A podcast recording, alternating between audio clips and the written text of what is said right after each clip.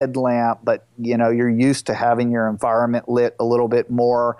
And you know the other thing was uh, that was really interesting about the dumpster, and that kind of came to mind, I guess, the first night is you had that experience of camping to where you know you've got this very thin couple millimeters piece of fabric between you and the outside environment, which makes you sort of vulnerable to that environment, but you also feel really connected. You hear all the noises you hear the wind and feel the wind, uh, but you don't feel all that secure. Uh, you know, and then in a typical house, you're so well sealed off from the rest of the environment. Um, and, and we spend so much time indoors in either our cars or inside of our homes or garages.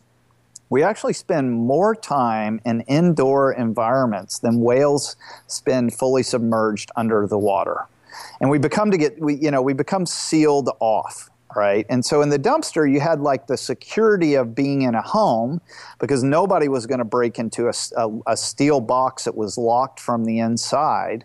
Um, but you also felt really connected to the outdoors. So that was one of the things that i that was really kind of a unexpected pleasure of the whole thing was was there ever a point where you like, uh, I don't think I'm going to make it, or you, from night one you were like, yeah, I can do this for a year?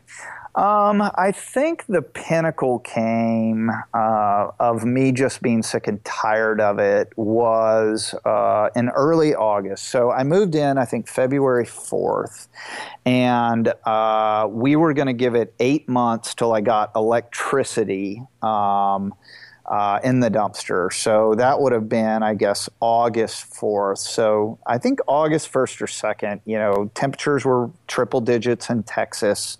Um, the mosquitoes had really caught on. So, like sleeping in a dumpster when it's like 90 degrees at midnight with high humidity under, you know, kind of pinned under a mosquito net uh, with no wind, uh, that was about the end of it. And then to cap it off, one of my friends came by with a pellet gun and from the street started pinging uh, the dumpster with pellets that very same night.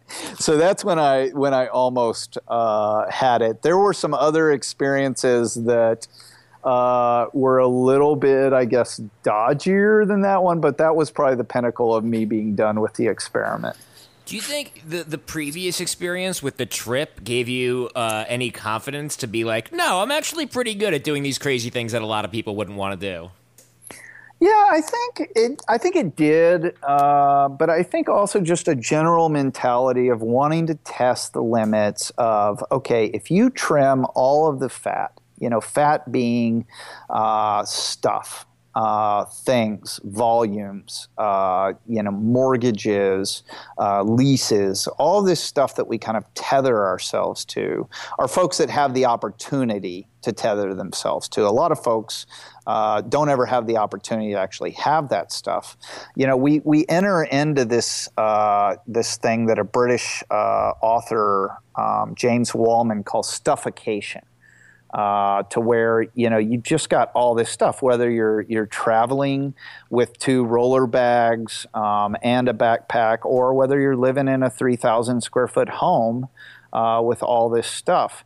You know, I really like the idea of seeing what happens when you sort of shed all of that stuff off, and it just examining what happened. And you know, in both those instances, uh, my girlfriend and I had an amazing trip. We've done four other trips like that since. Um, we're still together as of this morning, at least when I left the house. And That's probably the ultimate test of uh, a relationship is that trip. Yeah, I think Mark Twain has some sort of joke. You know, if you want to learn about what you what you really hate about someone, then travel with them. So yeah, yeah, I would add to that: travel with them with with absolutely no baggage, and, and you'll really learn what you hate about them, and maybe what you love. Uh, okay, walk me through uh, the dumpster. Like, I'm still actually having some trouble imagining it just uh, just to start, like, how do you get in it? Because dumpsters don't have doors because you're not meant to live in them. Yeah. So first off, uh, this is a, a, style of dumpster that is typical uh, down in the South and Southwest and on the West Coast. And so you have to imagine first of all what it what it looks like. So it is literally uh, a box, a cube. Um, that is sort of six feet uh, by five and a half feet on its base. And then uh, the interior dimension of the, I actually had a really high ceiling uh, to start off. I think it was about six foot nine inches on the interior. So you've got this uh, essentially a 33 square foot box that ends up being 10 cubic yards at a volume.